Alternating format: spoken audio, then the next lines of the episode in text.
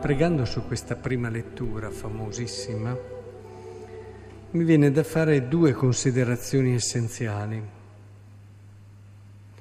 La prima è che Dio non è che abbia bisogno, eh, siccome è un po' iracondo, di Abramo per tranquillizzarsi e per non colpire queste persone che avevano dimostrato in più occasioni di non interessarsi di lui e della sua legge. Tutto quello che Dio fa non è che lui non possa farlo, è la sorgente della misericordia Dio. Non saremmo qui se non fosse misericordia ma lo fa perché noi nel dialogare con Lui, nell'incontrarci, nel...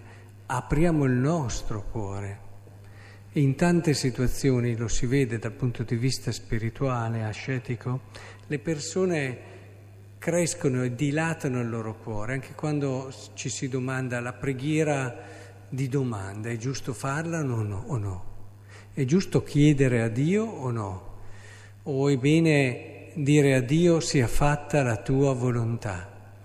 Eh, tutto quello che ci succede eh, serve perché dilatiamo il nostro cuore, lo rendiamo capace di amare come ama Dio. E, e di conseguenza, anche se ci può sembrare questo brano che Dio abbia bisogno, in quello che è un po' un antropomorfismo tipico dell'Antico Testamento, ecco che in fondo tutto quello che succede nella nostra vita eh, non deve cambiare Dio, deve cambiare noi e il nostro cuore. Anche quando Dio sembra non ascoltarci, che lo invochiamo, Signore ascoltami perché non rispondi? Lì stiamo crescendo e dobbiamo tirar fuori la nostra fiducia, dobbiamo crescere nel nostro abbandono, dobbiamo comprendere che l'amore di Dio non vuol dire che se noi gli chiediamo una cosa ce la deve dare subito e allora sì che gli vogliamo bene o allora sì che lui ci vuole bene. No, non è così, non è così. Eh, ricordate, lo ricordo spesso questo perché è semplice ma molto vero. Quando Padre Pio diceva... Io quando pregavo male e non avevo niente aridità e dicevo ma Signore ma mi dai neanche una consolazione, è meglio che non preghi se devo pregare così. Il Signore gli ha fatto capire che invece era il momento più bello della preghiera, la preghiera che contava di più perché non la faceva per sé, per sentirsi consolato o bravo perché aveva pregato bene o bravo perché aveva dialogato con Dio nel modo giusto. E questo vale perché se un bambino ringrazia Dio quando e ringrazi il papà perché gli ha dato una caramella, ma se gli vuole bene anche quando non gli dà la caramella, gliene vuole di più. E Dio tante volte agisce, opera, proprio perché noi dilatiamo il nostro cuore e ci mettiamo in sintonia con Lui. Tenetelo presente, questo serve molto nel cammino interiore, come anche il bel cuore di Abramo perché avete letto, lui era a posto. Dio ha detto Abramo è ok, quindi lui avrà la sua discendenza, eccetera, però adesso lasciami andare a punire questi qui.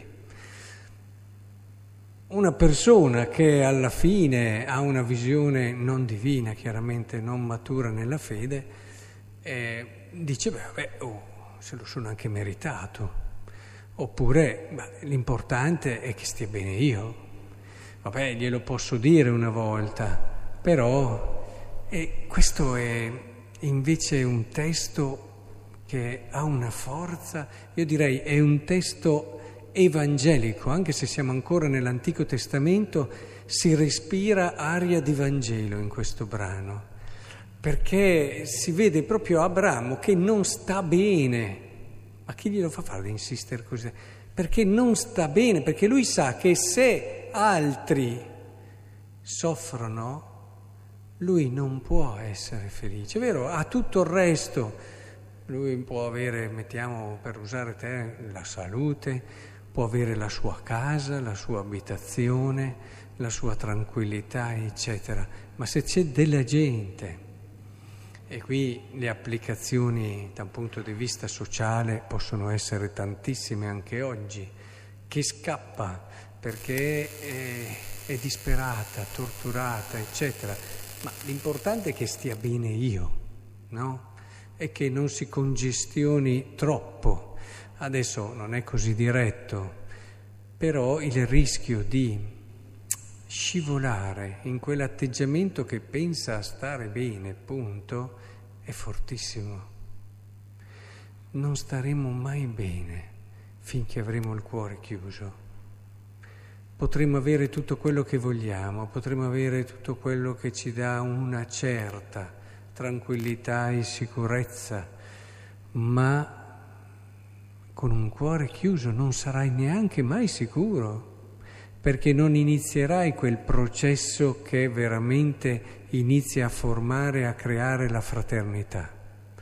E allora ti puoi illudere perché non fai entrare nel tuo paese nessun soggetto a rischio, ma non è quello che ti prepara la pace e che ti dà la tranquillità.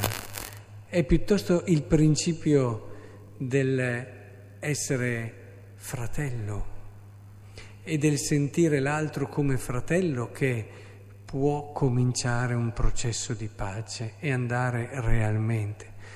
Questo non fa altro che creare sempre più tensione, avallare certe situazioni di violenza e, e dietro questa apparenza rimane che questo problema lo si deve affrontare proprio con questo spirito, proprio con questo spirito.